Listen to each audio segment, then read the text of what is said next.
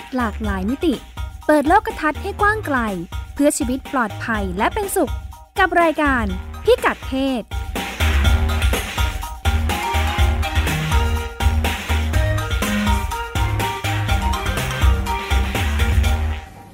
สวัสดีค่ะชื่อปลานะคะสถานะตอนนี้ก็คือสมรสค่ะมีสามี1 คนแล้วก็ลูกชายอีก1 คนค่ะปัจจุบันนี้เป็นฟรีแลนซ์นะคะก็รับงานอิสระนะคะแต่ว่ามีประสบการณ์การทำงานเป็นพนักงานประจำนะคะที่องค์กรหนึ่งมา11 ปีค่ะตั้งแต่เรียนจบนะคะโดยลักษณะงานเนี่ยก็จะเป็นเ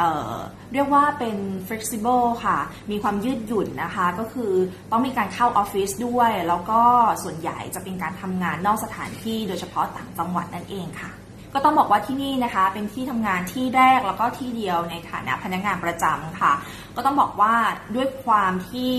เราจบมาด้านนี้โดยเฉพาะแล้วก็เป็นองค์กรที่ได้รับการยอมรับระดับประเทศเป็นองค์กรที่เราอยากจะเข้ามาทำงานอยู่แล้วแน่นอนว่าเราก็มีความมุ่งมั่นตั้งใจที่จะทำงานรวมทั้งไฟของคนที่จบใหม่อะไรอย่างนี้ด้วยนะคะก็ทำให้ตอนนั้นน่ะทุ่มทั้งกำลังกายเวลานะคะอะไรต่างๆมันเป็นความสนุกมากกว่าค่ะแล้วเราก็อยากจะเรียนรู้แล้วก็พัฒนาไปพร้อมๆกันรวมทั้งมองว่าอนาคตเราก็คงจะแบบอยู่ที่นี่ไปอีกแบบนานๆอะไรอย่างเงี้ยค่ะเติบโตไปพร้อมๆกันค่ะจนกระทั่งเกิดจุดเปลี่ยนครั้งสำคัญนะคะนั่นก็คือหลังจากแต่งงานเราก็มีลูกนะคะพอมีลูกแน่นอนว่าการทำงานที่ไม่ได้เป็นเวลาลักษณะนี้นะคะมีผลต่อการบริหารจัดการเวลาของครอบครัวแน่นอนก็เลยตัดสินใจคุยกับทางครอบครัวนะคะเพราะตอนนั้นเนี่ยก็คืองานก็ต้องดำเนินไปอะไรอย่างเงี้ยนะคะก็แก้ปัญหาโดยการที่โอเคงั้นให้คุณพ่อคุณแม่ของเรานะคะช่วยเลี้ยงลูกอยู่ที่ต่างจังหวัดแล้วก็ใช้วิธีการกลับไปหานะคะเดือนละครั้งแล้วก็ที่สำคัญคือด้วยความที่สามีก็ทำงานประจำเราก็ทำงานประจำบางครั้งไม่สามารถที่จะลาได้ตรงกันอย่างเงี้ยค่ะก็จะต้องมีการสลับสับเปลี่ยนกันไปเยี่ยมลูกที่ต่างจังหวัดด้วยค่ะซึ่งปัจจัยนะคะที่ทำให้เป็นข้อจำกัดมากๆในการที่จะเลี้ยงลูกด้วยตัวเองณเวลานั้นก็คือว่าอย่างที่บอกว่าเราทำงานแบบ flexible เพราะฉะนั้นเราจะไม่รู้แผนของตัวเองชัดเจนว่าใน1 สัปดาห์เนี่ยเราจะอยู่ต่างจังหวัดสักกี่วันหรือว่าเราทำงานเข้าออฟฟิศกี่วันเพราะฉะนั้นมันจะมีปัญหาเรื่องของการจัดการในการดูแลลูกมากๆถ้าเราต้องเลี้ยงลูกเองนะคะหรือแม้กระทั่งว่าเราคิดว่าเอ๊ะเราจะให้คุณพ่อคุณแม่หรือคนที่เราไว้ใจคนที่เราใกล้ชิดมาอยู่กับเราไหมก็เป็นเรื่องที่ยากเพราะนั่นหมายความว่าเขาก็ต้องเปลี่ยนวิถีชีวิตจากคุณพ่อคุณแม่ที่อยู่ต่างจังหวัดจะขึ้นมาอยู่กรุงเทพชีวิตเขาก็คือเปลี่ยนไปเลยนะคะเพราะฉะนั้นก็เลยไม่ได้เลือกทางเลือกนั้นนะคะแน่นอนค่ะว่าวิธีการเลี้ยงลูกทางไกลลักษณะนี้นะคะแม้ว่าเราจะฝากฝังไว้กับคนที่เราไว้ใจที่สุดก็ตามมันย่อมมีความกังวลใจค่ะมันมีความคิดถึงมันมีความเครียดในบางครั้งโดยเฉพาะเวลาลูกไม่สบายเข้าโรงพยาบาลอะไรแบบนี้ค่ะแล้วบางครั้งเนี่ยเข้าโรงพยาบาลแต่ว่าเป็นจังหวะที่เราไม่สามารถลางานได้นะคะพ่อแม่หลายคนอาจจะบอกว่าเราไม่ได้เลือกงานแต่ว่ามันก็จำเป็นที่ต้องเลือกสักทางหนึ่งเพราะฉะนั้นมันก็จะมีโมเมนต์แบบนี้ค่ะที่เราจะต้องแบบทำงานไปแต่มีความกังวลใจอีกเรื่องนึงไปหรือแม้กระทั่งในวันที่เรากลับไปเยี่ยมลูกอะไรอย่างเงี้ยนะคะมันก็อาจจะมีความกังวลในเรื่องงานว่าเอ๊ะแล้วงานที่เราทิ้งไว้ฝากฝังไว้กับเพื่อนๆอะไรอย่างเงี้ยค่ะมันจะโอเคไหมอะไรไหมเพราะฉะนั้นมันก็จะเป็นความอิหลักอิเหลือที่ทำให้เราแบบค่อนข้างมีความยากเหมือนกันนะคะ This is Thai PBS podcast View the world by the voiceสวัสดีค่ะต้อนรับคุณผู้ฟังเข้าสู่รายการพิกัดเพศกับดิฉันรัชดาธราภาคและคุณพงศธรสรธนาวุฒิค่ะสวัสดีครับคุณผู้ฟังครับเสียงที่ได้ฟังจบลงไปเมื่อสักครู่นะคะเป็นเสียงของคุณปลานามสมมุติแต่เป็นประสบการณ์จริงชื่อสมมุติแต่ประสบการณ์จริงของคนที่ทำงานประจำเนาะพอทำงานประจำแล้วก็มีลูกเนี่ยวันหนึ่งมีลูกขึ้นมาเนี่ยชีวิตมันจะเปลี่ยนจากการที่ทำงานได้เต็มที่เต็มเวลาอย่างที่คุณปลาพูดเนี่ยก็เป็นสถานการณ์ของหลายคนเลยว่าชอบงานมากเป็นงานในฝันอยากทำมาตั้งแต่เด็กพอทำก็มุ่งมั่นเดินหน้าเต็มที่ปรากฏว่าการมีลูกกลายเป็นจุดพลิกผันในชีวิตทำให้มันไม่สามารถจะแบบทำงานได้เป็นรถถังเหมือนก่อนหน้านั้นเนาะถ้าแบบต้องแบกเรื่องลูกเรื่องครอบครัวด้วยเนี่ยทำให้ในที่สุดแล้วของคุณปลานามสมมุติเนี่ยต้องตัดสินใจในการที่จะเปลี่ยนวิถีชีวิตจากการทำงานประจำซึ่งควบคุมเวลาได้ยากมาเป็นฟรีแลนซ์ ที่จัดการเวลาได้เองมากกว่าเพื่อจะสามารถดูแลลูกได้ไปพร้อมๆกับรายได้ไม่ขาดหายไปเนี่ยนะคะเป็นสถานการณ์ที่เกิดขึ้นกับหลายคนที่เราได้ยินการดูแลใช่ครับตรงกับเพื่อนหลายๆคนของผมเหมือนกันชีวิตจริงเลยใช่ไหมใช่พอมีลูกปุ๊บก็ต้องเปลี่ยนรูปแบบการทำงานอย่างเช่นเปลี่ยนเป็นพาร์ทไทม์หรือว่าฟรีแลนซ์ค่ะอย่างเช่นเพื่อนหลายมีเพื่อนคนนึงก็พอหลังจากมีลูกปุ๊บก็ไปเรียนทำขนมขายขนมแทนหลังจากรับงานประจำมาก็เปลี่ยนรูปแบบการทำงานไปเลยค่ะเชื่อว่าหลายคนถ้าไม่โดนกับตัวเองนะยังไงก็ต้องมีคนรู้จักรอบๆตัวที่เจอสถานการณ์แบบนี้นะคะต้องออกจากงานไปต้องเปลี่ยนงานด้วยอะไรก็ตามเพื่อมันเป็นทางออกเพื่อให้ตอบโจทย์เรื่องครอบครัวได้ด้วยเนี่ยทั้งเด็กใช่ไหมมีลูกด้วยแล้วก็มีพ่อแม่สูงอายุด้วยนะหลังๆเราเป็นครอบครัวเป็น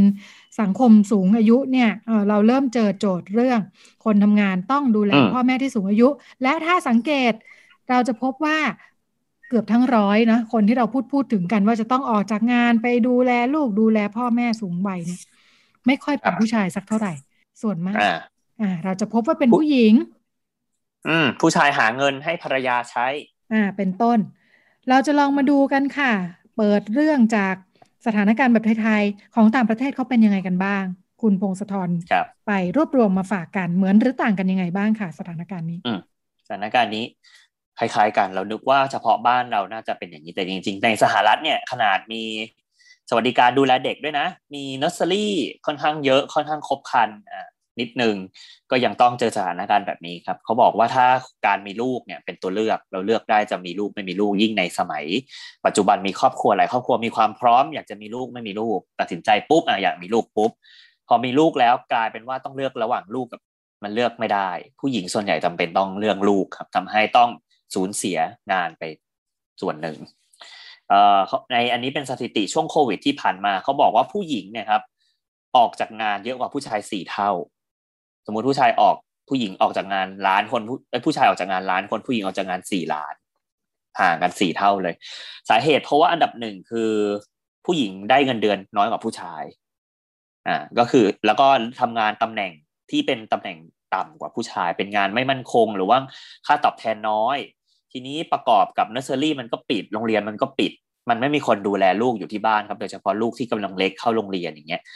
เพราะแม่จะเป็นต้องออกมาจากงานเพื่อที่มาดูแลลูกอยู่บ้านทำงานบ้านหาข้าวให้ลูกกินแล้วก็กฎหมายคือเขาห้ามทิ้งลูกไว้คนเดียวอย่างเงี้ยครับแม่ก็ต้องมาจัดการดูแลให้อะไรจัดการหลายๆอย่างอย่างเช่นคือบางเรื่องมันอาจจะฝากคนอื่นดูแลได้อย่างเช่นให้คุณปู่คุณย่าหรือว่าอาจจะคนรู้จักเพื่อนหรืออะไรช่วยดูลูกให้ได้แต่ว่าบางเรื่องที่มันจำเป็นแล้วแม่รู้สึกว่ามันต้องทำจริงๆอย่างเช่นการเรียกว่าอะไรเรียนที่บ้านเรียนออนไลน์ใช่ไหมฮะเรียนออนไลน์ที่บ้านเนี่ยแม่จะรู้สึกว่ามันต้องคุมเองต้องเป็นคนสอนการบ้านให้ลูกเองเพราะว่ารู้สึกไม่ค่อยมั่นใจถ้าจะให้ฝากคนอื่นเลี้ยงหรือแม้กระทั่งการทำกับข้าวให้ลูกกินเขาก็บอกว่าแม่ก็จะมีความกังวลนิดๆว่าถ้าฝากคนอื่นหาให้ลูกกินเนี่ยลูกจะได้กินอาหารที่ไม่ตรงกับโภชนาการที่ถูกต้องอันนี้แม่คนอเมริกาเป็นแล้วก็เด็กบางคนมีอาการแพ้อาหารบางอย่างนะครับแม่ก็จะกังวลและไม่ได้ต้องให้แม่ต้องมาจัดการเองก็เลยเป็นเหตุที่ว่าพอผู้หญิงหายไปจากระบบตลาดเศรษฐกิจเนี่ยนักเศรษฐศาสตร์ก็กังวลว่าเศรษฐกิจสหรัฐจะยิ่งโตช้าลงด้วยนะประมาณนี้ทีนี้ก็มีคนตั้งคำถามค่ะอันนี้นิตยสารฟอร์มก็ไปสำรวจว่าจริงๆแล้วหรือเปล่าว่าผู้หญิงส่วนใหญ่ที่ต้องออกจากงานเนี่ยเพราะต้องไปเลี้ยงลูกจริงเหรอเขาตั้งคำถามขึ้นมาครับคุณรัชดาถ้าเป็นคนที่ระดับรายได้สูงมากๆระดับแบบโปรเฟสชั่นแนลหรือระดับผู้บริหารนะครับคุณจะยอมทิ้งรายได้สมมติหลัก5-6 หลักถ้าเป็นเมืองไทย5-6 หลักจริงๆเหรอเพื่อไปเลี้ยงลูกเพราะว่ามีผู้หญิงจำนวนมากบอกว่าไปเลี้ยงลูกต้องออกจากงานเพราะไปเลี้ยงลูกจริงๆแต่ว่าความเป็นจริงคือแอบไปสมัครที่อื่นหรือไม่ก็เริ่มทำธุรกิจตัวเองซึ่งเขาบอกว่าการทำธุรกิจตัวเองเนี่ยคือคุณจะไม่มีเวลาไปเลี้ยงลูกแน่นอนเพราะว่าเป็นธุรกิจที่เพิ่งตั้งต้นมันจะต้องกินเวลาชีวิตผู้หญิงคนนั้นไปเยอะมากๆและจะไม่สามารถทำหน้าที่แม่ได้ดังนั้นเพราะฉะนั้นการที่อ้างว่าไปเลี้ยงลูกเนี่ยอาจจะไม่ครอบคลุมสำหรับผู้หญิงทุกคนแต่ความเป็นจริงแล้วเขาบอกว่าที่ออกจากงานหลักๆคือนโยบายและบรรยากาศของบริษัทโดยรวมครับคุณรัชดาคือการมีลูกเนี่ยมันจะทำให้บริษัทมองว่าเราจะต่อไปเนี้ยผู้หญิงคนเนี้ยจะไม่ทุ่มเทในจากการทำงานอีกต่อไปแล้วเพราะมีลูกคือต้องหยุดบ่อยแน่ๆล่ะเพราะว่าลูกจะต้องป่วยจะต้องพาลูกไปหาหมอที่ทำงานมักจะไม่ให้โอกาส เติบโตก้าวหน้าทางการงานถ้ามีลูกแต่ว่าจะไม่พูดตรงๆด้วยนะครับเขาบอกว่าคือตัวเองอาจจะได้ทำงานเหมือนเดิมแต่ว่าจะไม่ได้เลื่อนตำแหน่งก็จะเริ่มเกิดความสงสัยและเกิดอะไรขึ้นหรือบางทีเขาบอกว่าเป็นเคสคือทำไมทำงานไปตัวเองได้เงินเดือนแบบเท่ากับน้อยกว่าคนที่ทำงานตำแหน่งเดียวกันทั้งที่งานเหมือนกันเลยเป๊ะเลยแต่ตัวเองมีพี่ข้อผิดพลาดตรงไหนพอไปถามบริษัทไปถามเจ้านายก็ไม่พูดตรงๆด้วยไม่ได้พูดว่าทำไมเพราะอะไรทำไมถึงไม่ได้อัพเงินเดือนสักทีอย่างเงี้ยครับเขาก็เลยบอกว่ามันเป็นอคติในที่ทำงานด้วยส่วนหนึ่งแล้วก็บรรยากาศของที่ทำงานคือมันไม่เอื้อต่อผู้หญิงที่มีครอบครัวก็อาจจะเป็นตัวแปรส่วนหนึ่งที่ทำให้ผู้หญิงตัดสินใจออกจากงานแล้วก็เลือกที่จะไปทำอย่างอื่นหรือแม้กระทั่งไปเลี้ยงลูกดีกว่าแต่ทีเนี้ยเขาบอกว่าผู้หญิงที่มีรายได้ระดับสูงนึงนะครับจะมีความเขาเรียกว่าเป็น penalty ภาษาอังกฤษใช้คำว่า penalty คือเหมือนเป็นการโทษตัวเองครับเป็นเหมือนบทลงโทษของการเป็นแม่คือจะรู้สึกผิดถ้าไม่ได้เลี้ยงลูกพอฝากคนอื่นเลี้ยงก็ไม่สบายใจและจะเป็นมากในบรรดาแม่ที่มีรายได้สูงเพราะว่าถ้ารายได้น้อยนะครับมันไม่มีทางเลือกคือยังไงก็ต้องทำงานหาเงินให้ลูกใช้แต่พอมีรายได้สูงระดับหนึ่งนะครับก็จะเริ่มรู้สึกความรู้สึกแล้วว่าเราควรจะเอาเวลาทำงานเนี่ยไปแบ่งให้ลูกหน่อยไหมเพราะว่าถ้าเราออกจากงานมารายได้คำนวณแล้วเงินเก็บก็ยังพอใช้นี่ครับสามีก็ยังมีรายได้ก็จะคำนวณไปคำนวณมาผู้หญิงที่มีรายได้สูงก็จะเกิดความรู้สึกไม่สบายใจเพราะจะรู้สึกว่าตัวเองทุ่มเททำงานหนักเกินไปทำให้ไม่ได้เลี้ยงลูกด้วยตัวเองต้องฝากคนอื่นเลี้ยงประมาณนี้ครับอันนี้เป็นสถานการณ์หนึ่งที่เกิดขึ้นจากการผู้หญิงต้องออกจากงานไปเลี้ยงลูกแต่ว่าในสหรัฐอันนี้ก็เหมือนกันเมื่อกี้คุณรัชดาเกิดมาบอกว่ามีผู้หญิงจำนวนหนึ่งต้องออกไปดูแลพ่อแม่ที่แก่เฒ่าเรานึกว่าเป็นบริบทคนตะวันออกด้วยเนาะแบบต้องดูแลพ่อแม่ยามแก่เขาบอกว่าต้องดูแลผู้สูงวัยจะมีสวัสดิการที่ดีกว่าใช่ไหมคนก็อาจจะรู้สึกว่าถ้ามีสวัสดิการที่ดีกว่าการที่ลูกจะต้องไปรับภาระเต็มตัวในการดูแลพ่อแม่ก็อาจจะน้อยลงก็ไม่เสมอไปครับในสหรัฐเขาบอกว่าทุกวันนี้คนแก่เพิ่มขึ้นเร็วมันเริ่มเข้าสู่สังคมสูงวัยแล้วก็บ้านพักคนชรามีไม่ค่อยพอแล้วก็จะคัดเลือกค่อนข้างเยอะแล้วก็ค่าใช้จ่ายสูงครับไม่ใช่ทุกครอบครัวมีเงินเก็บเพียงพอที่จะส่งตัวเองเข้าไปบ้านพักคนชราได้ทำให้ผู้สูงวัยส่วนหนึ่งต้องให้ลูกๆดูแลตอนแก่แล้วก็คนที่มักจะต้องออกจากงานมาดูแลคือผู้หญิงจำนวนมากแล้วก็จะอยู่ในช่วงอายุ 50-60 ถ้าเป็นบ้านเราคือ early retire คือจะต้องออกจากงานในช่วงนี้ซึ่งถ้าไปถามมีไปสอบถามเหมือนกันว่ารู้สึกยังไงจากการที่ต้อง early retire มาดูแลพ่อแม่สูงวัยเขาก็บอกว่าผู้หญิงเหล่านี้ไม่อยากเกษียณคือไม่อยาก early retire หรอกเพราะว่าทุกวันนี้เศรษฐกิจมันไม่มั่นคงเศรษฐกิจแบบเงินไม่พอใช้เจอโควิดอะไรอย่างนู้นอย่างนี้เต็มไปหมดแล้วก็ทุกวันนี้เขาบอกอายุไขคนเราเนี่ยครับเยอะอย่างผู้หญิงในสหรัฐอายุไขเฉลี่ยก็80ต้นๆอย่างเงี้ยครับดังนั้นการเกษียณอายุตั้งแต่อายุ50กว่าจนกระทั่งถึง80กว่าเนี่ยเขารู้สึกว่าเป็นเวลาที่นานเกินไปคือว่างเกินไปครับ30ปีที่จะไม่ได้ทำงานเพราะฉะนั้นผู้หญิงยุคนี้ผู้หญิงอันนี้เป็นรุ่น Generation X นะครับ Baby Boomer ก็เลยรู้สึกว่าไม่อยากเกษียณอายุเร็วไม่อยากจะต้องออกมาดูแลพ่อแม่แต่ว่าในเมื่อพ่อแม่ไม่มีคนดูแลเลยต้องออกมาดูแลในสหรัฐเขาบอกว่า1ใน3ของคนรุ่น Baby Boom เนี่ยต้องดูแลพ่อแม่ซึ่งเป็นคนรุ่นสงครามโลกทุกวันนี้เพราะว่าไม่ใช่พ่อแม่สูงวัยจะมีเงินเก็บเพียงพอแล้วก็ส่วนมากนะครับก็ไปสำรวจเหมือนกันก็บอกว่าพบว่าจำนวนมากคือลูกสาวมันต้องเป็นคนดูแลโดยเฉพาะลูกสาวที่ไม่ได้แต่งงานนะครับก็จะต้องเป็นคนดูแลจัดแจงหาพ่อหานู่นหานี่ให้พ่อให้แม่กินดูแลสมมติพ่อแม่ช่วยเหลือตัวเองไม่ได้ก็อาจจะต้องอาบน้ำให้หาข้าวหาน้ำให้กินคือแล้วแต่ว่าก็มีกรณีอันนี้นิวยอร์กไทม์ไปสัมภาษณ์ถ้าเป็นผู้ชายคุณผู้ชายออกมาดูแลคุณแม่คุณผู้ชายอายุ50กว่าแล้วก็เป็นวิศวกรประวัติแกคือแกหย่ากับเมียแล้วก็ไม่มีลูกแล้วก็พี่น้องรู้สึกว่ามีน้องสาว2คนแต่ว่าน้องสาวนะครับมีครอบครัวแต่งงานแต่งออกจากบ้านไปหมดมีลูกต้องดูแลตัวเองเลยต้องมาดูแลคุณแม่แล้วก็เขาก็บอกว่าคุณแม่เนี่ยเป็นโรคสมองเสื่อมก็จะมีความดื้อนิดนึงแล้วก็รู้สึกว่าเขาบอกเขารู้สึกกระอักกระอ่วนนิดนึงเพราะว่าไม่เคยฝึกมาเลยครับด้วยความที่เป็นผู้ชายด้วยก็เลยจะอาบน้ำให้คุณแม่ก็จะช่วงแรกๆคือทำไม่ได้แล้วแม่ก็จะงงว่าคนนี้ใครด้วยความที่แม่เป็นสมองเสื่อมแล้วใครเนี่ยมาอาบน้ำให้ฉันอะไรเงี้ย ก็จะพูดว่าทำไม่เป็นเลยแล้วก็คุณพ่อก็ไม่เคยสอนตอนเด็กๆคือคุณพ่อก็ไม่เคยทำให้ดูแล้วตัวเองก็บอกว่าไม่เคยถูกสอนมาก่อนเลยว่าถ้าทำรุ่นของตัวเองนะครับไม่ได้ถูกสอนมาเลยว่าต้องดูแลคนยังไงดูแลผู้สูงวัยยังไงหรือดูแลคนอื่นแบบใกล้ชิดอย่างนี้ยังไงเพราะฉะนั้นก็จะมีความแบบกระอักกระอ่วนนิดนึงแต่ในเมื่อคุณแม่ป่วยมาแล้วก็ไม่มีทางเลือกต้องดูแลคุณแม่ครับนี่ก็เป็นเรื่องคล้ายๆบ้านเราอยู่เหมือนกันสถานการณ์ที่เกิดขึ้นในสหรัฐดูไม่ต่างกันมากเนาะไม่มีแนวทางให้มาประยุกต์ใช้อะไรบ้างเลยอ่ะคุณมงคลธรเขาอุตส่าห์นำหน้าปัญหาไปก่อนเราว่าเข้าสู่สังคมที่เวลาพัฒนามากๆเขาจะก้าวสู่สังคมผู้สูงอายุเร็วกว่าผมคิดว่ามันพอมีระบบการช่วยเหลืออย่างเช่นสวัสดิการหรือว่ามีแบบศูนย์ชุมชนของเขาอาจจะมีครบอย่างเงี้ยครับแต่24ชั่วโมงเนี่ยครับผู้ป่วยอันนี้คือเคสคุณแม่เป็นสมองเสื่อมอ่ะต้องมีคนดูแลตลอดก็คิดว่าคงไม่สามารถจัดหาได้อ่ะจริงๆเป็นหลายระยะใช่เหมือนกับว่าการที่พูดว่าต้องดูแลลูกหรือว่าดูแลพ่อแม่สูงอายุเนี่ยมันมีหลายระยะเนาะลูกที่เพิ่งเกิดมาเนี่ยส่วนมากยังเอาไปฝากเนอร์เซอรี่เดย์แคร์ไม่ได้หรือว่าพ่อแม่ต้องไม่ไว้วางใจที่แบบลูกอ่อนอยู่เนี่ยไม่กล้าไปฝากคนอื่นเลี้ยงแต่ว่าถ้าลูกเริ่มโตเริ่มเข้าโรงเรียนเนี่ยก็โอเคจะไปฝากศูนย์เด็กหรือว่าอะไรต่ออะไรนะคะแล้วก็พ่อแม่ที่สูงอายุก็เช่นกันถ้าอยู่ในระยะที่ยังพอดูแลตัวเองได้เนี่ยการดูแลก็เป็นแบบหนึ่งซึ่งอาจจะอยู่ไกลได้แต่ว่าก็มีวิธีเสริมเข้ามาแต่ว่าพอถึงจุดหนึ่งเนี่ยเช่น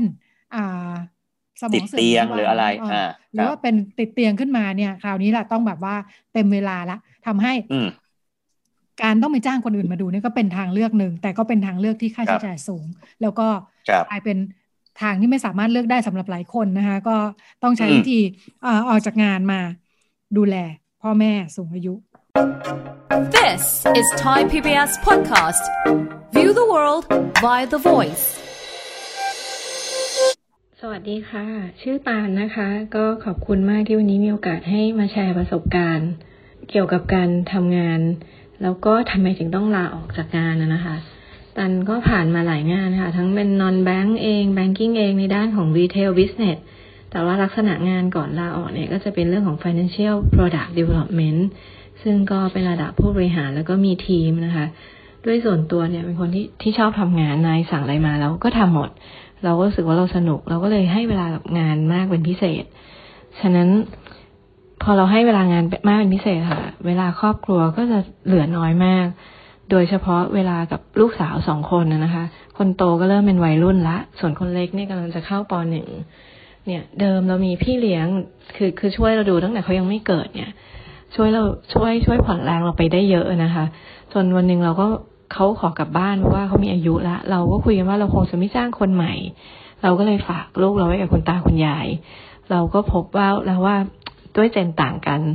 บางเรื่องเนี่ยมันเติมเต็มกันไม่ได้จริงๆปัญหามันก็เลยเกิดทั้งคนโตเนี่ยอย่างเป็นวัยรุ่นเริ่มคุยกันไม่รู้เรื่องส่วนคนเล็กเนี่ยปัญหาหนักๆที่เราเจอคือเรื่องของการเรียนคือเขาสอบไม่ผ่านแล้วไม่ผ่านจริงจังจนเราตกใจว่าเป็นไปได้ยังไงแล้วก็หลายครั้งเนี่ยลูกขอความช่วยเหลือเราในเรื่องของงานกันบ้านแต่เรากลับติดประชุมที่ไม่สามารถจะช่วยเขาได้หลายครั้งก็ทำให้เรารู้สึกว่ามันไม่ใช่ละมันต้องมีเวลาให้เขามากกว่านี้ก็เป็นเหตุให้เราตัดสินใจที่จะลาออกคือถามว่าเราแวบแรกเราเสียดายหน้าที่การงานเราไหมใช่รวมทั้งเงินเดือนเนาะที่เราสามารถหาได้แต่ถ้าเราต้องแลกกับเวลาที่เราให้ลูกก็เลยรู้สึกว่าเทียบกันไม่ได้ก็เลยต้องปรับตัวหลังจากที่ตั้งใจลาออกก็ปรับชีวิตให้เข้ากับลูกเขาในช่วงแรกก็จะรู้สึกยุ่งเพราะว่าเรามีอะไรที่เราไม่เคยได้ทำมาเยอะมากเรายังเอนจอยในการไปรับไปส่งดูแลเขาตลอดเวลาแต่พอสัก 3-4 เดือนค่ะเราก็จะเริ่มรู้สึกเราเคว้งละจิตตกละมันดูว่างเกินไปที่ฟังเมื่อสักครู่ก็เป็นอีกตัวอย่างนึงนะคะแต่ว่าอันนี้ก็จะต่างจากตัวอย่างแรกตรงที่จริงๆคล้ายกับที่คุณพงศธรพูดเหมือนกันอันนี้คือระดับผู้บริหารผู้หญิงที่เติบโตจนถึงเป็นระดับผู้บริหารมีตำแหน่งหน้าที่และรายได้ระดับหนึ่งเนี่ยพอถึงจุดนึงต้องออกจากงานรู้สึกเนี้ยรู้สึกว่าแบบฉันดูแลลูกน้อยไปแล้วก็ยอมที่จะหยุดความก้าวหน้าตรงนั้นเนาะแล้วก็ออกมาดูแลลูกอย่างจริงจังถอยออกมาเพื่อดูแลลูกยอมถอยออกมาเลยนะแล้วก็อย่างกรณีของคุณตานามสมมุติเนี่ยก็ ก็เป็นความทุกข์ไปอีกแบบหนึ่งเนาะพอความท้าทายว่าไม่สามารถดูแลลูกได้เพราะทำงานพอออกมาแล้วสามารถมาดูแลลูกได้ก็เกิดความท้าทายในความรู้สึกว่าเอ้ยตัวเองเคยทำงานเป็นผู้หญิงทำงานอะไรอย่างเงี้ยเนาะอยากกลับไปหรือจะยังไงดีนะคะยังเป็นระหว่างความยากลำบากในช่วงนั้นจากเสียงที่เราไปคุยมามีคำกล่าวที่บอกว่าผู้หญิงแต่งงานเนี่ยไม่ได้เสียเปรียบเท่ากับการเป็นแม่นะคะคือถ้ามีแค่คู่สมรสจะไม่ค่อยเจอความเปลี่ยนแปลงมากเท่ากันที่ลูกใช่จะไม่ทำให้กระทบกับงานหรือบางทีอาจจะไม่กระทบเลยก็ได้นะการมีการแต่งงานเนี่ยจริงๆแล้วก็อาจจะใช้ชีวิตไม่ได้ต่างจากเดิมมากถ้าอยู่กันโดยไม่ได้ต้องมีลูกซึ่งโจทย์จะเปลี่ยนชัดเจนเนี่ยนะคะในบ้านเรามีการศึกษาเรื่องนี้เหมือนกันบอกว่าความเปราะบางเขาเรียกว่าความเปราะบางของผู้หญิงที่ออกจากงานมาเลี้ยงลูกเนี่ยนะนอกจากความสูญเสียเรื่องงานความเติบโตในนิติหน้าที่การงานแล้วเนี่ยจริงๆแล้วมันกระทบทั้งชีวิตเลยนะคุณมงคลธรคุณผู้ฟังเพราะมันหมายถึงการที่ทันทีที่คุณออกจากงานแล้วมาเลี้ยงลูกเนี่ยแล้วผู้ชายพูดว่าไหวเดี๋ยวดูแลให้ฝ่ายที่หาเงินเข้าบ้านเนี่ยนะผู้หญิงก็ต้องเป็นคนดูแลบ้านดูแลลูกไปทุกอย่างและอำนาจต่อรองมันจะหายไปจากการศึกษาเนี่ยพบว่าพอผู้ชายเป็นฝ่ายที่หาเงินเข้าบ้านเพียงฝ่ายเดียวเนี่ยจุดนี้จะกลายเป็นข้อต่อรองของทุกเรื่องเลยแล้วคือไม่ว่าเขาจะเอาอะไรเนี่ยผู้หญิงจะไม่สามารถปฏิเสธได้อะเพราะว่าตัวเองอยู่ในจุดที่หาเงินไม่ได้ทำให้การดูแลช่วยเหลือตัวเองตัดสินใจเองเนี่ยมันลดลงแล้วก็ความรู้สึกไม่มีคุณค่าในตัวเองก็จะตามมานะคะบอกว่าทำให้มันไม่ใช่แค่ปี2ปีอะจากออกงานมาแล้วมาดูแลลูกนะแต่ว่าเรื่องนี้มันกระทบระยะยาวไปทั้งชีวิตเลยเพราะว่าการที่คุณทิ้งชีวิตงานตรงนั้นมาเนี่ยมันกลับไปอีกยากนะในช่วงหลายปีที่กลับมาดูแลลูกแล้ววันนึงลูกอาจจะโตแล้วลูกเข้าเรียนแล้วมีเวลาว่างเพิ่มขึ้นไม่ได้ต้องดูแลทุกอย่าง full time เหมือนเมื่อก่อนเนี่ยนะแต่แล้วจะไปต่องานยังไงคนที่ทำงานประจำเนี่ยรู้ดีว่าการต่อสู้ฟาดฟันในที่ทำงานเพื่อให้ได้ตำแหน่งงานหรือว่าได้เติบโตในที่ทำงานเนี่ยมันไม่ได้ง่ายอยู่แล้วเนาะเพราะฉะนั้นการที่คุณไปเป็นปีๆเนี่ยอยู่จะกลับมาแล้วให้มันต่อจากมันไม่ง่ายยากแน่นอนความก้าวหน้าแล้วอายุก็จะสู้เด็กรุ่นใหม่ๆไม่ได้ใช่เงินเดือนเงื่อนไขเรื่องอายุด้วยค่ะทำให้เงินเดือนและความก้าวหน้าเนี่ยมันอาจจะได้ไม่เท่าเดิมนะเอาไปเอามาก็อาจจะต้องแค่กลับไปเพื่อพอให้1เวลาว่างมากขึ้นแล้วไม่ได้ต้องดูแลลูกและ2ยังพอมีรายได้กลับเข้ามาแต่มันไม่ใช่การทำงานที่ใฝ่ความเจริญก้าวหน้าในงานเพื่อเงินเดือนที่สูงแบบตอนก่อนจะมีลูกอีกต่อไปนะคะคนที่ศึกษาเรื่องนี้แล้วก็ถูกนำมาพูดถึงอยู่บ่อยๆเวลาเราพูดประเด็นนี้นะคะอาจารย์ผู้ช่วยศาสตราจารย์ดร.มนสิการการจนะจิตรานะคะจากสถาบันวิจัยประชากรและสังคมมหาวิทยาลัยมหิดลนะคะที่ศึกษาโดยการไปสัมภาษณ์คุณแม่วัยทำงานนี่แหละเพื่อจะทำความเข้าใจกับเรื่องนี้นะคะว่ามันเกิดอะไรขึ้นบ้างจากการที่เคยเป็นผู้หญิงทำงานแล้ววันหนึ่งต้องออกมาเป็นคุณแม่แบบเต็มเวลานะคะทั้งที่อาจารย์บอกว่าผู้หญิงยุคนี้เนี่ยการทำงานไม่ได้ต่างจากผู้ชายนะแล้วก็ผู้หญิงยุคใหม่เป็นที่รับรู้กันว่าผู้หญิงไทยเนี่ยเรียนสูงนะคะเรียนสูงกว่าผู้ชายด้วยซ้ำในแง่ของปริญญาตรีเนี่ยตัวเลขมันชัดเจนนะคะบอกว่า50ปีที่แล้วเนี่ยถ้าเทียบแล้วนะคนที่เรียนถึงปริญญาตรีเนี่ยผู้หญิง2ผู้ชาย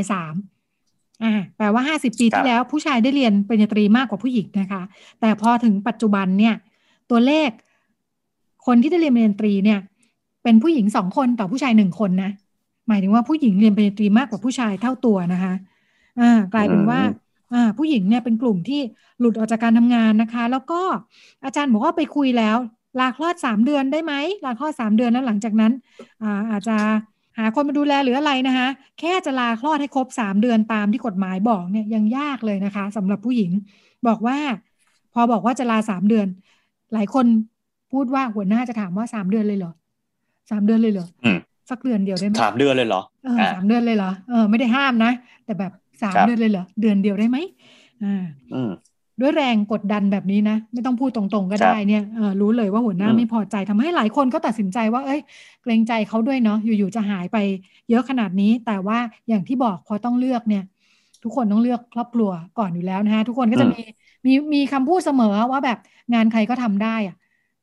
งานเนี่ยเราไม่อยู่เดี๋ยวเขาหาคนแทนได้แต่ว่าครอบครัวไม่มีคนแทนเราไม่อยู่ไม่มีคนแทนหลายคนก็มีข้อคิดแบบนี้แหละทำให้ตัดสินใจออกก็ได้ออกจากงานก็ได้ทำให้อาจารย์สำรวจเนี่ยเป็นบอกว่าอาจารย์ว่าเป็นแพทเทิร์นของคุณแม่มือใหม่ที่ลาออกเลยนะคะทุกคนไหลไปขายของออนไลน์กันหมดเลยนะคะเป็นแบบว่ามาตรฐานมากคิดอะไรไม่ออกขายของออนไลน์ก่อนเลยเพราะว่าสามารถอยู่บ้านได้จัดการเวลาได้เลี้ยงลูกไปด้วยก็ได้แต่ว่าที่เราเห็นกันในเว็บออนไลน์ทุกวันนี้คือคุณแม่มานั่งขายกันนะเราถ้าไปสำรวจนี่อาจจะพบว่ามือนึงโพสต์มือนึงป้อนนมลูกอยู่หรือเปล่ากว่าดาบก็แขวนอยู่ก็ได้เนี่ยของยุคนี้นะคะบอกว่าเนื่องจากนี่แหละบรรทัดฐานมันคือผู้หญิงต้องเป็นผู้ที่ดูแลเป็นผู้ที่ดูแลทั้งลูกและผู้สูงอายุเนี่ยนะทำให้คนที่หลั่งไหลออกไปจากที่ทำงานเนี่ยก็คือผู้หญิงเป็นส่วนใหญ่นะคะแล้วก็ทำให้จุดนี้เนี่ยหลายคนเลือกจะไม่มีลูกดีกว่านะคะถ้าโดยเฉพาะผู้หญิงที่เรียนสูงเนาะแล้วก็มีความมุ่งมั่นในการทำงานชั้นเรียนสูงมาเพื่อจะทำงานที่ดีและมีความก้าวหน้ามีรายได้ที่ดีเนี่ยหลายคนก็จะเลือกที่จะไม่มีลูกกลุ่มนี้เป็นกลุ่มที่เขาบอกว่าพร้อมแล้วไม่ท้องใช่ไหมเนี่ยมีแบบพร้อมทุกอย่างที่มีความสามารถจะดูแลลูกให้ดีได้จำนวนหนึ่งก็เลยต้องเลือกนะคะถ้าจะดูแลลูกให้ดีฉันก็อาจจะต้องออกจากงานหรือถ้าจะเลือกก้าวหน้าในงานฉันอาจจะต้องเลือกที่จะไม่มีลูกนะคะบอกว่าในภาพรวมนะคะไม่ใช่กระทบแค่ตัวบุคคลนะเพราะว่าการที่ผู้หญิงออกจากตลาดแรงงานเยอะขนาดนี้เนี่ยมันสูญเสียกำลังแรงงานที่มีคุณภาพนะคะอย่างที่บอกว่าผู้หญิงไทยเรียนป.ตรีปริญญาตรีการศึกษาสูงเนี่ยแต่กลุ่มนี้กลายเป็นว่าพอออกจากงานก็ไม่ได้ใช้ความรู้ความสามารถตามที่เรียนมารวมทั้งอาจจะมีประสบการณ์การทำงานก่อนที่จะมีลูกด้วยนะก็ขาดตอนไปขายของเนี่ยไม่ได้หลายคนอาจจะจบมาสายวิทย์สายเฉพาะทางความรู้ด้านต่างๆนะคะในขณะที่ขายของออนไลน์ในอย่างที่เรารู้นะคะว่าอาจจะไม่ได้จำเป็นต้องมีการศึกษาสูงขนาดนั้นก็ได้นะทำให้มีการศึกษาอีกชิ้นหนึ่งนะเขาบอกว่าจริงๆแล้วการมีลูกหรือไม่มีลูกเนี่ยไม่ได้กระทบกับผู้หญิงอย่างเดียวด้วยซ้ำนะคะถ้าไปเปรียบเทียบเนี่ยนะผู้ชายที่มีลูกเองเนี่ยก็ได้ค่าจ้างความก้าวหน้าต่ำกว่าผู้ชายที่ไม่มีลูกนะคุณครับเขาบอกว่าผู้ชายที่มีลูกเนี่ยนะคะเงินเดือนจะต่ำกว่าผู้ชายที่ไม่มีลูกอ่ะ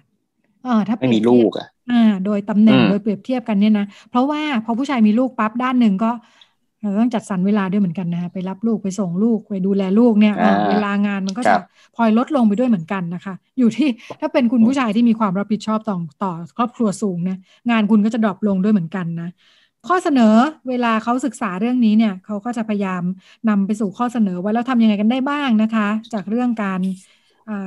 มีลูกเนี่ยนะเพื่อจะให้มาเติมช่องว่างว่าคนไม่ยอมมีลูกประชากรวัยเด็กหายไปเยอะแยะเนี่ยนะคะกฎหมายลาคลอดเพิ่มขึ้นได้ไหมแล้วก็ขอให้เป็นจริงได้ด้วยว่า3เดือนแต่ในที่สุดมันไม่เป็นจริงเนี่ยจะทำยังไงกันได้บ้างนะคะเนื่องจากวันที่ได้รับรายได้เนี่ยมันไม่เต็ม3เดือนเนาะทำให้คนก็จะหยุดเท่าที่ยังมีรายได้อยู่พอถึงจุดที่ไม่มีรายได้เขาก็กลับมาทำงานต่อละรวมทั้งการเปลี่ยนแปลงค่านิยมด้วยบอกว่าสำคัญมากเหมือนกันที่คุณผู้ชายจะมีบทบาทเพิ่มขึ้นในเรื่องทั้งงานบ้านแล้วก็การดูแลลูกนะคะซึ่งจะช่วยให้เหมือนแบ่งกันคนละครึ่งอ่ะอาจจะต้องหลายฝ่ายนะคะกฎหมายส่วนหนึ่งที่ทำงานจะเข้ามาสนับสนุนยังไงได้บ้างเราก็มักจะพูดถึงว่าที่ทำงานสามารถมี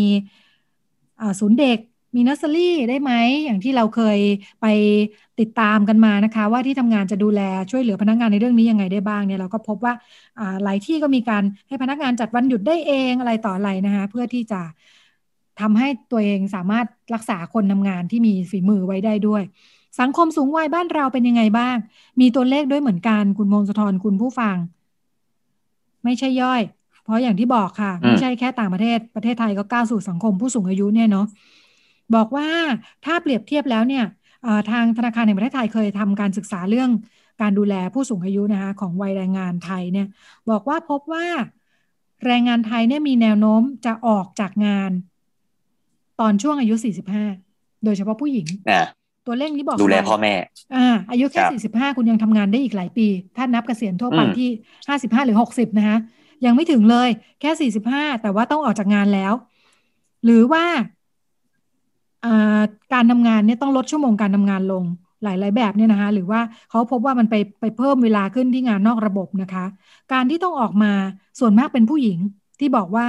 อายุ45นี่เป็นผู้หญิงเพราะว่าต้องดูแลครอบครัวทั้งลูกเล็กและผู้สูงอายุถ้าเทียบตัวเลขนี้บอกอะไรนะคะที่บอกว่าออกจากงานตอนอายุ45ถ้าไปเทียบกับประเทศญี่ปุ่นเขาบอกว่าประเทศญี่ปุ่นคนออกจากตลาดแรงงานตอนอายุ55ถึง59ถึง59คือออกจากงานก่อนเกษียณเนี่ยโดยเฉพาะผู้หญิงเช่นกันนะคะออกจากงานก่อนถึงวัยเกษียณเนี่ย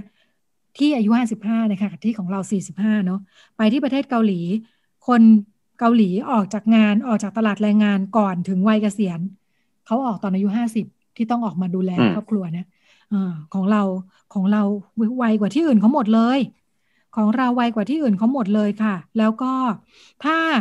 เจาะลึกลงไปอีกนะคะของธนาคารแห่งประเทศไทยที่บอกว่าไปศึกษาเนี่ยคนที่ออกจากงานตอนอายุ45ส่วนใหญ่เป็นคนที่จบการศึกษาระดับม.ต้นนะคะต่ำกว่าม.ต้นต่ำกว่ามัธยมต้น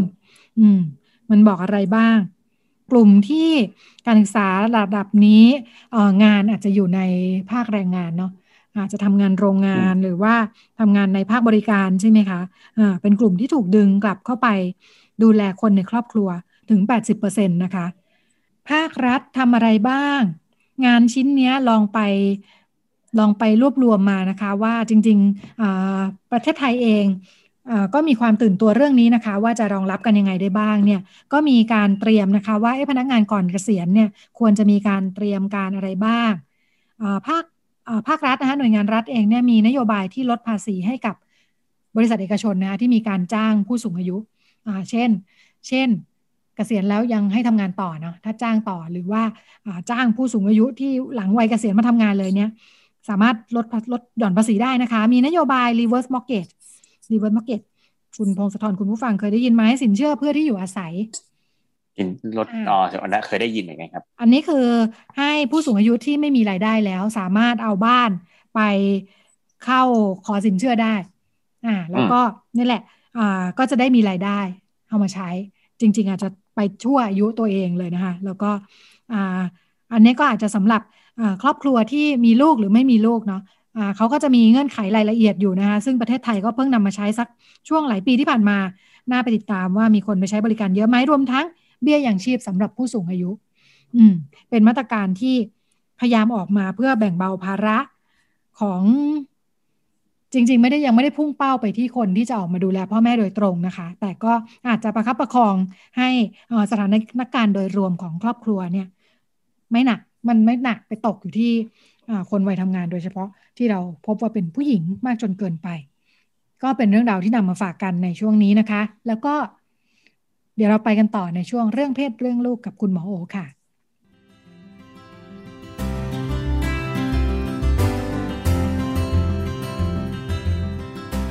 เรื่องเพศเรื่องลูกเรื่องกังวลของพ่อแม่มีทางออกคุยกับหมอโอแพทย์หญิงจิราพรอรุณากูลกุมารแพทย์เวชศาสตร์วัยรุ่นโรงพยาบาลรามาธิบดี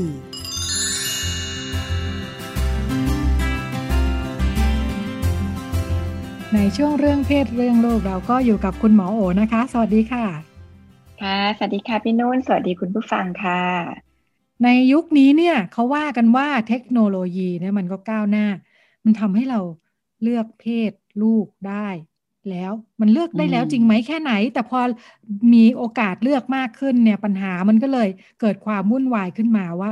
เราจะคิดยังไงดีว่าเราจะควรจะได้ลูกหญิงหรือลูกชายหรือยังไงเรื่องนี้ เอาจากทางเทคโนโลยีการแพทย์ก่อนตอนนี้เป็นยังไงบ้างค่ะมันก็มีเทคโนโลยีที่เลือกได้นะคะคือคุณหมอเขาก็พยายามจะไม่ทำให้มีปัญหาแบบนั้นเนาะแต่ว่าในความเป็นจริงเนี่ยมันก็จะมีเรื่องของ เทคโนโลยีในการช่วยสำหรับคนที่อาจจะมีบุตรยากนะคะแล้วก็บางเทคโนโลยีเนี่ยมันก็มีการผสมนอกมดลูกแล้วก็เอากลับเข้าไปแม้ไอตอนผสมเนี่ยมันก็จะเห็นละว่าเป็นโครโมโซมเพศไหนทีนี้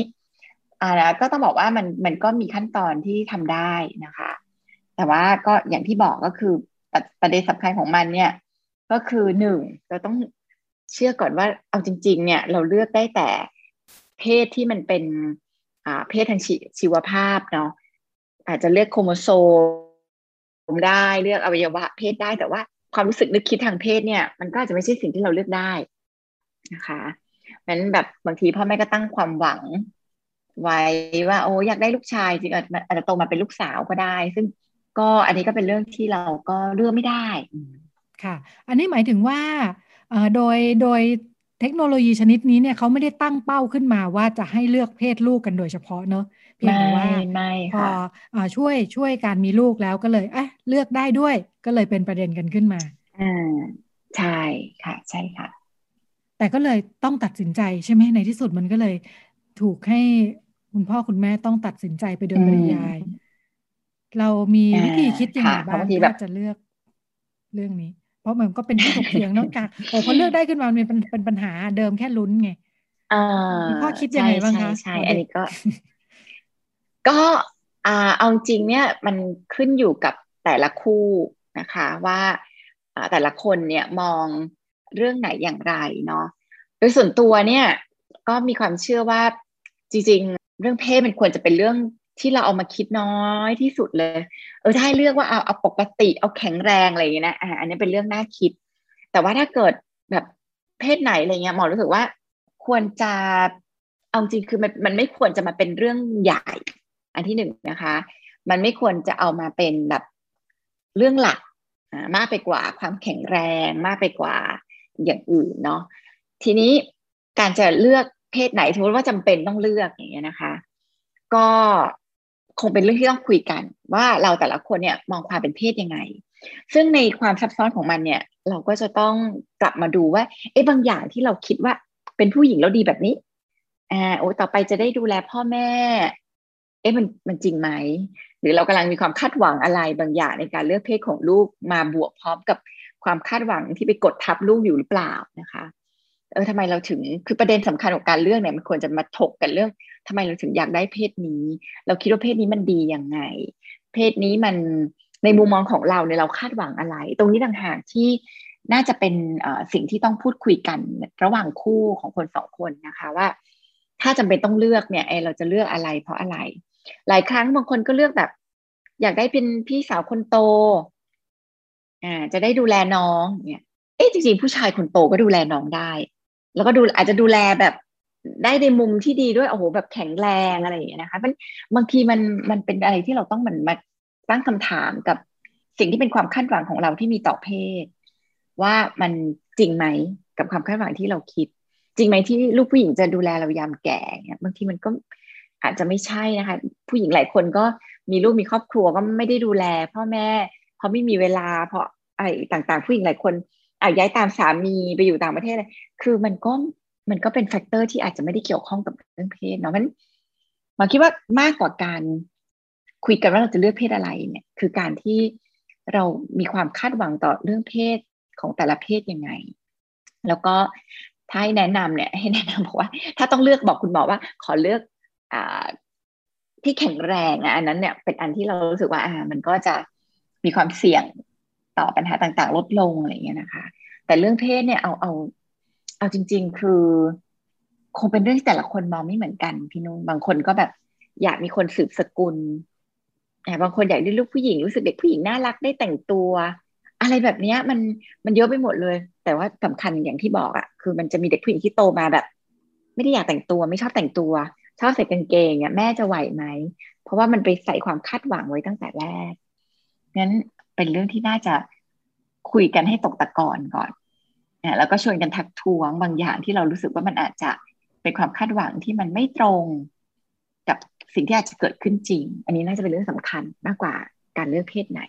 ยังไม่นับว่า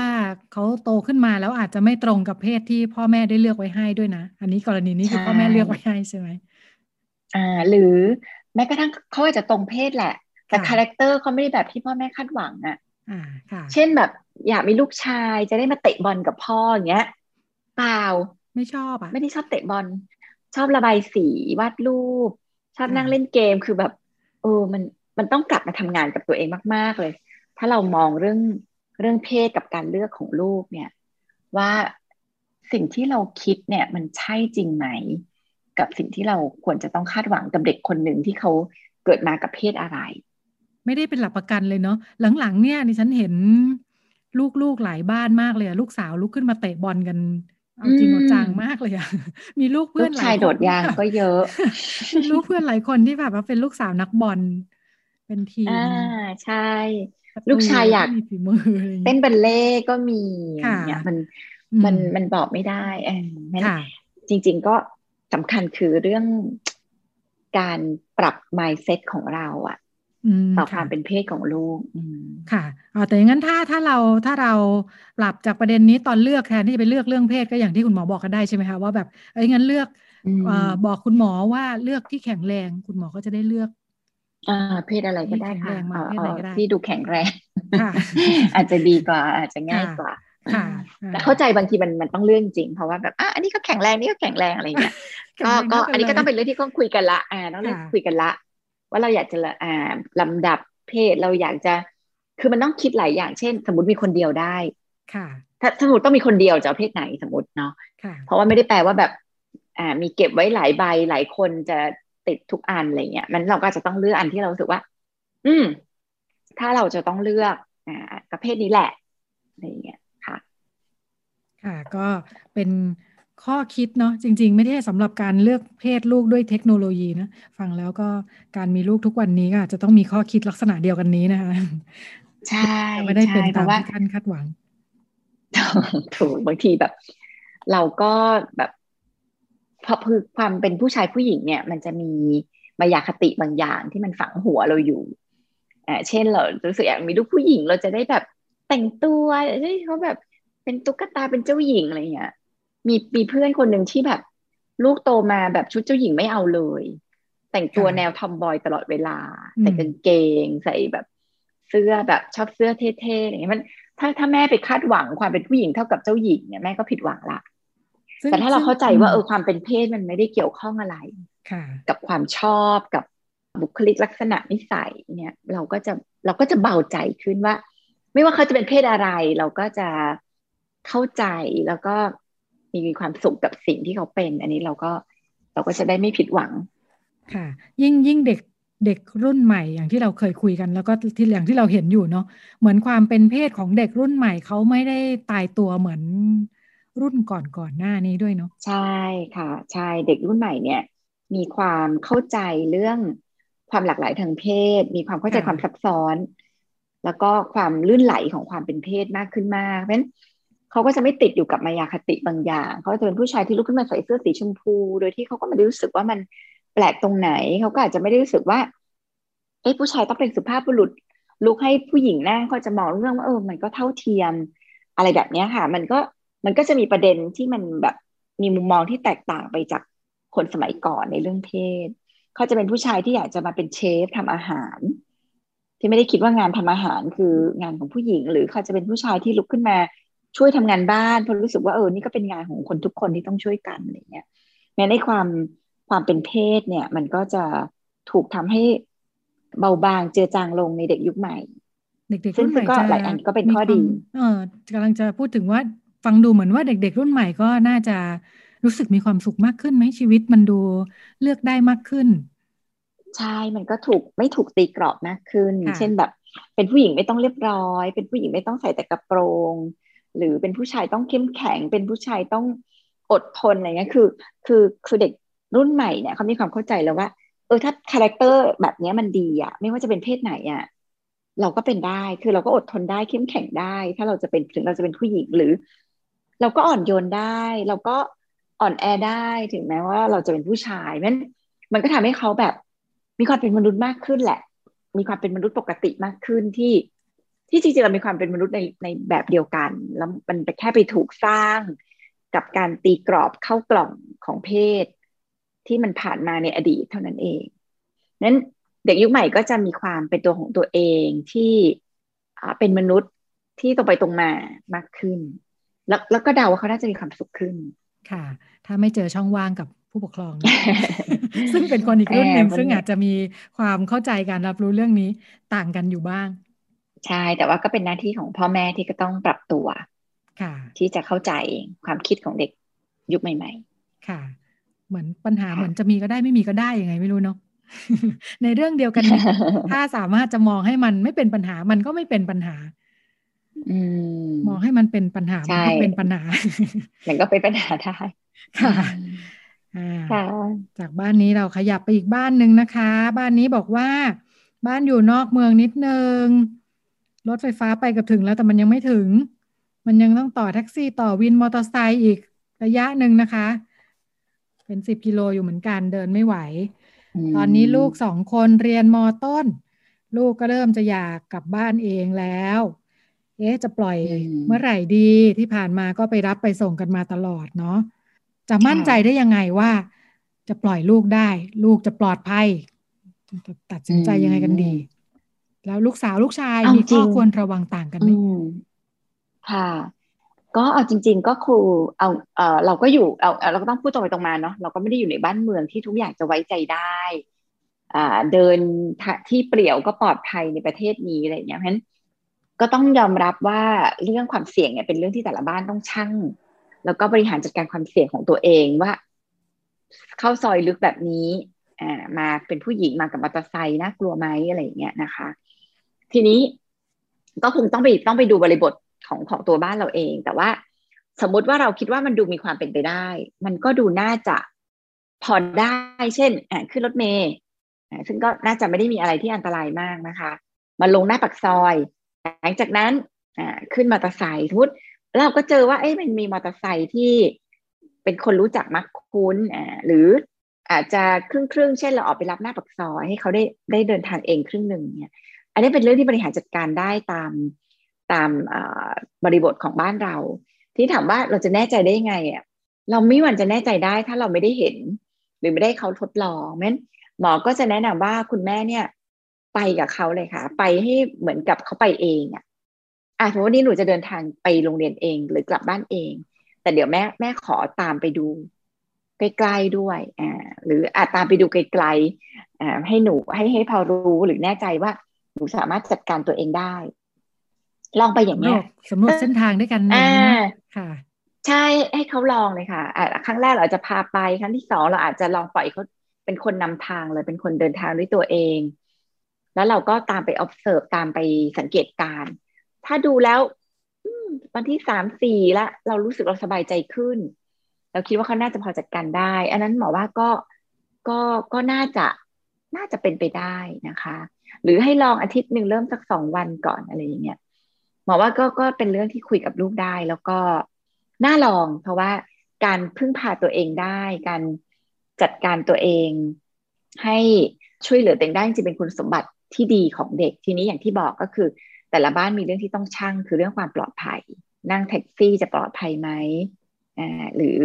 มอเตอร์ไซค์เข้าลึกไปไหมอันนี้เป็นเรื่องที่มันเป็นเรื่องรายละเอียดที่แต่ละบ้านต้องตัดสินใจเองอะไรที่ไม่แน่ใจปล่อยเขาลองทำแล้วเราตามไปดูเชื่อว่าอีกความกังวลหนึ่งของผู้ปกครองเนี่ยไม่ใช่แค่เรื่องความปลอดภัยจากภัยคุกคามอื่นเนาะอีกอันนึงกลัวลูกออกนอกเส้นทางเดินไปรับไปส่งได้ยังไงก็ไม่ออกนอกเส้นทางแน่ๆพ่อแม่รออยู่ตรงนี้แต่แบบเนี้ยมันต้องมีบอกว่าจะกลับเท่านั้นไม่กลับตามที่บอกกลับดึกหน่อยหรือแม้แต่ไปขอค้างบ้านเพื่อนเลยแล้วกันวันนี้ดึกแล้วไม่กลับดีกว่าคุณพ่อคุณแม่จะต้องมโนคือมันก็มีโอกาสเป็นไปได้นะคะเพราะเด็กเขาก็พยายามอยากที่จะมีพื้นที่เป็นอิสระเป็นมีพื้นที่ที่จะแบบทำอะไรสนุกกับเพื่อนอะไรเงี้ยส่วนหนึ่งเราก็เข้าใจว่ามันจะเกิดขึ้นได้งั้นแทนที่จะให้ลูกแบบแหกกฎเนี่ยเราก็ตั้งกติกาที่มันมีความยืดหยุ่นขึ้นมาเช่นถ้าจะขอกลับเองแล้วกลับช้าอาทิตย์นึงจะได้สักกี่วันที่มันน่าจะโอเคก็คือเราให้พื้นที่ที่เขาอาจจะกลับช้าได้บ้างอยากจะบางทีเด็กวัยรุ่นก็เลิกเรียนแล้วก็อยากเล่นอะไรกันต่อคุยอะไรกันต่อที่โรงเรียนเนี่ยนะคะเราก็คุยกับลูกไว้ค่ะว่าอะไรเท่าไหร่ที่เราคิดว่าเป็นอันที่พ่อแม่รับได้ เขาก็เองก็โอเคพ่อแม่เองก็รับได้ในจุดที่เราก็สบายใจเราก็ลดลงมาหน่อยนึงนะคะเขาก็ปรับลงมานิดหนึ่งเพื่อให้มันมีพื้นที่ที่มันแบบไม่ต้องมีฝ่ายใดฝ่ายหนึ่งฟังฝ่ายหนึ่งตลอดเวลาหรือฝ่ายใดฝ่ายหนึ่งที่ต้องทำตามฝ่ายหนึ่งอยู่ตลอดเวลานั้นก็หาพื้นที่ที่มีความพอดีเช่นอาทิตย์หนึ่งแม่ว่าจะให้กลับบ้านช้าได้สักวันหนึ่งแม่หนูลองเลือกเลยลูกอาทิตย์นี้หนูอยากกลับช้าวันไหนอย่างเงี้ยนะคะถ้าหนูทำได้ดีต่อไปเราอาจเดือนหน้าเราจะเพิ่มเป็น2วันได้หรือถ้าทำไม่ได้อาทิตย์หน้าอาจจะงดไปก่อนเพราะว่ามันไม่รักษากติกามันทำให้คนที่ปล่อยให้หนูมีอิสระมันไม่สบายใจก็ทำให้เขาสามารถที่จะแบบรักษากติกาที่เราสร้างขึ้นข้อตกลงที่ตกลงกันไว้แล้วก็ทำให้เขาก็มีพื้นที่ที่ได้ลองผิดลองถูกอะค่ะลองที่จะล้มเหลวกลับไม่ตรงตามเวลาแล้วก็ได้รับผลกระทบที่จะตามมารอบหน้าต้องกลับให้ตรงเวลามากขึ้นรอบต่อไปจะได้ไปอย่างเงี้ยมันก็เป็นพื้นที่ของการเรียนรู้แล้วก็ฝึกหัดตัวเองอย่าไปกลัวค่ะมันเจออยู่แล้วทำยังไงที่มันจะเป็นพื้นที่ที่เรากับลูกก็ได้สิ่งที่ตัวเองต้องการบนพื้นที่ของการต่อรองลูกสาวลูกชายมีข้อน่าเป็นห่วงต่างกันไหมคะคุณพ่อคุณแม่ก็มักจะเป็นห่วงลูกสาวมากกว่าก็ยอมรับว่าผู้หญิงก็อาจจะมีความเสี่ยงเยอะขึ้นนะคะก็เรื่องเพศเรื่องอะไรแต่ว่าเอาจริงเดี๋ยวนี้ผู้ชายก็ไม่ได้แปลว่าไม่มีความเสี่ยงเนาะมันก็มีภัยคุกคามทางเพศอะไรเดี๋ยวนี้มันก็เกิดขึ้นได้กับทุกเพศนั้นเราเรียกว่าเราก็เราระมัดระวังไว้แล้วก็หาทางป้องกันความเสี่ยงทำยังไงที่จะแบบลดความเสี่ยงตรงนั้นสอนลูกขึ้นแท็กซี่ยังไงให้ดูแบบว่าเราน่าจะปลอดภัยถ่ายเลขทะเบียนโทรศัพท์หาแม่ว่ามันตอนนี้ขึ้นรถแท็กซี่ยี่ห้อนี้ทะเบียนนี้ทะเบียนนี้อะไรอย่างเงี้ยทำให้เขาหรือทำให้เขาคนที่เกิดคิดจะทำอะไรไม่ดีเนี่ยลดการกระทำตรงนั้นมากขึ้นก็อันนี้ก็เป็นเรื่องที่อย่างที่บอกก็คือมันเป็นเรื่องที่เราต้องชั่งความเสี่ยงของแต่ละบ้านลูกเราดูช่วยเหลือตัวเองได้ดีไหมลูกเราดูแบบเอาตัวรอดได้หรือเปล่าหรือความเสี่ยงที่จะเกิดขึ้นในระยะทางเนี่ยมันเป็นยังไงอันนี้ก็ต้องไปบริหารจัดการดูค่ะพอพูดถึงว่าลูกสาวถูกเป็นห่วงมากเป็นพิเศษเนี่ยนะพอคิดจากประสบการณ์เนี่ยเอาไปเอามาเรารู้สึกว่าคนรอบตัวเนี่ยจริงๆแล้วผู้หญิงอ่ะบางทีไม่ค่อยเจออะไรหรอกแต่เพื่อนหรือคนที่รู้จักเนี่ยที่โดนบ่อยนะถูกจี้โดนชิงกระเป๋าบ้างโดนนี่ผู้ชายทั้งนั้นเลยผู้ชายโดนเยอะเลยสงสัยว่าเอาข้อจริงเพราะว่าไม่ได้ถูกสอนให้ระวังตัวหรือเปล่าพอรู้สึกว่าผู้ชายไม่ต้องเป็นห่วงใช่ใช่ก็อาจจะแบบไม่ได้ระวังตัวเยอะด้วยกับเอาจริงจี้ปล้นมันก็อาจจะแบบไม่เยอะเท่าภัยคุกคามอาจจะเยอะกว่าพวกภัยคุกคามทางเพศอะไรอย่างก็ได้เนาะก็แบบมันก็อาจจะโดนกันคนละรูปแบบคนละกรณีแต่ว่าอย่างที่บอกก็คิดว่ามันเดี๋ยวนี้มันคือถ้ามันเป็นพื้นที่ที่มีความเสี่ยงเนี่ยมันก็ไม่ได้เสี่ยงต่างกันมากละค่ะก็คงจะต้องระวังตัวกันทุกเพศนะคะแล้วก็สามารถดูแลตัวเองได้ด้วยความพอดีก็คงจะเป็นโจทย์ของคุณพ่อคุณแม่ก็เป็นเรื่องราวที่นำมาฝากกันในวันนี้นะคะแล้วก็หมดเวลาแล้วค่ะดิฉันกับคุณหมอโอลาคุณผู้ฟังไปก่อนพบกันใหม่สัปดาห์หน้าสวัสดีค่ะสวัสดีค่ะติดตามรายการได้ที่ www.thaipbspodcast.comแอปพลิเคชัน Thai PBS Podcast หรือฟังผ่านแอปพลิเคชัน Podcast ของ iOS, Google Podcast, Android, Podbean, SoundCloud และ Spotify ติดตามความเคลื่อนไหวของรายการและแสดงความคิดเห็นโดยกดถูกใจที่ facebook.com/thaipbspodcast